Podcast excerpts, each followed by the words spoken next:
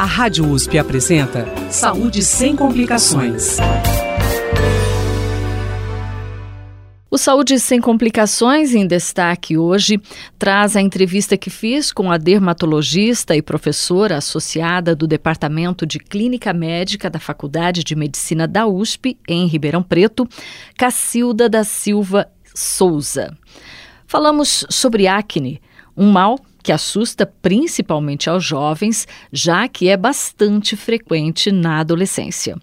Ela esclarece que a acne é uma doença que surge por meio de causas variadas, como a genética, o uso de medicações e até mesmo o estresse. Sim, é considerado uma doença que afeta principalmente os adolescentes. É a faixa etária, o grupo que mais é cometido pela acne.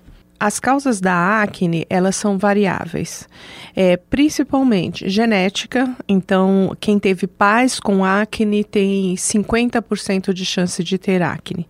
É uma afecção que ocorre a partir do estímulo hormonal. Então, os folículos pilosos que são acometidos na acne e principalmente na face e no tronco, eles são estimulados por hormônios que começam a aumentar na adolescência.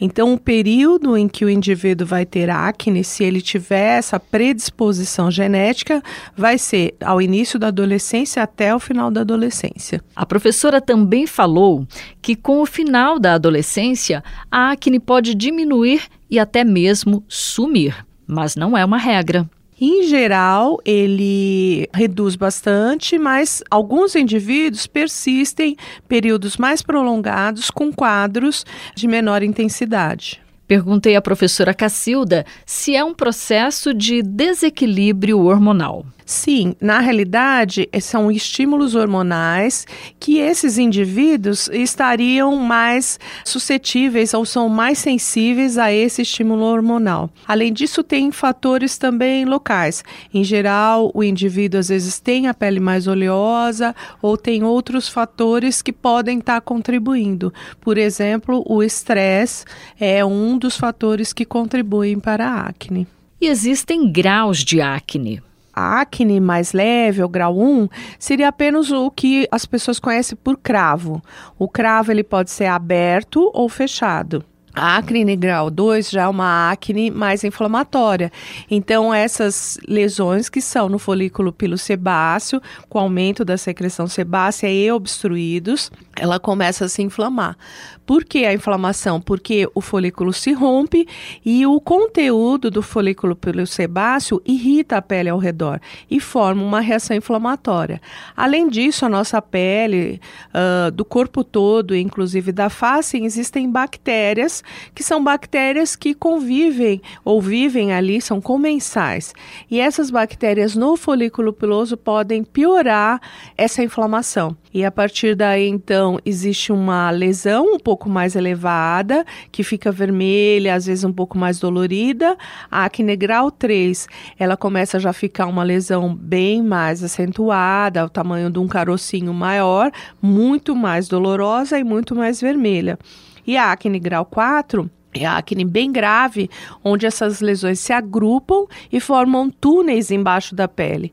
Então, todo esse problema começa a ter uma grande população de bactéria e a formação de pus, além da inflamação e da dor. E uma das principais consequências, quando a gente uh, observa uma acne de grau 2 uh, para 3 a 4, são as cicatrizes, porque ela vai resolver, ela pode se resolver com ou sem tratamento, mas ela pode deixar cicatrizes. A professora falou de como a acne afeta a qualidade de vida do paciente. O paciente ou o adolescente que tem muita acne, às vezes ele, é, ele se isola socialmente, ele às vezes é mais tímido, tem dificuldade em fazer amigos. Então, a indicação do tratamento da acne também deve ser considerar como o paciente, como aquilo está atingindo a qualidade de vida daquele adolescente. Então, por isso e cada vez mais, e há alguns anos, a nossa intervenção é cada vez mais precoce. É importante lembrar que o SUS fornece o tratamento para a acne. São fornecidos pelo governo federal. Cada cidade tem uma unidade que fornece esses medicamentos. Pode ser o posto de saúde tem que estar relacionado a uma unidade de saúde. Pode ser um posto de saúde uma, um setor de distribuição de medicamentos de alto custo. Sobre o tratamento, a professora falou da evolução do mesmo através dos anos e dos cuidados que se deve ter. O tratamento para acne houve assim uma grande evolução a partir da década de 80, né?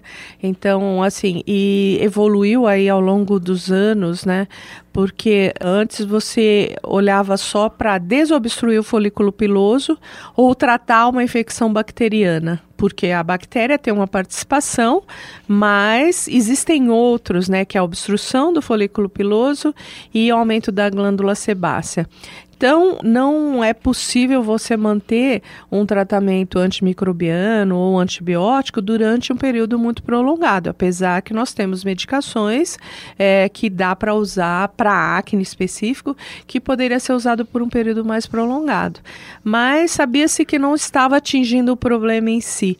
E daí veio, então, uh, na década de 70, 80, as medicações que são derivados da vitamina A ácida e são foi uma grande revolução no tratamento da acne. Primeiro, os tópicos, eles na realidade vão diminuir essa obstrução, esse aumento da queratinização, que é o aumento da proliferação das células que estão no folículo piloso, por isso que dá obstrução.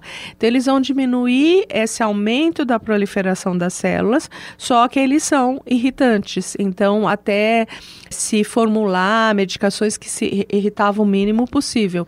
Por exemplo, hoje a gente ainda usa os da vitamina ácida, só que assim, com cuidados, por exemplo, para evitar a exposição ao sol, usa só à noite, e essa medicação ela necessita de prescrição médica. Daí veio o tratamento dos derivados da vitamina A ácida orais, né, ou esses retinoides que a gente fala, os orais. E essa foi a grande revolução. Então, está indicado para os casos mais graves.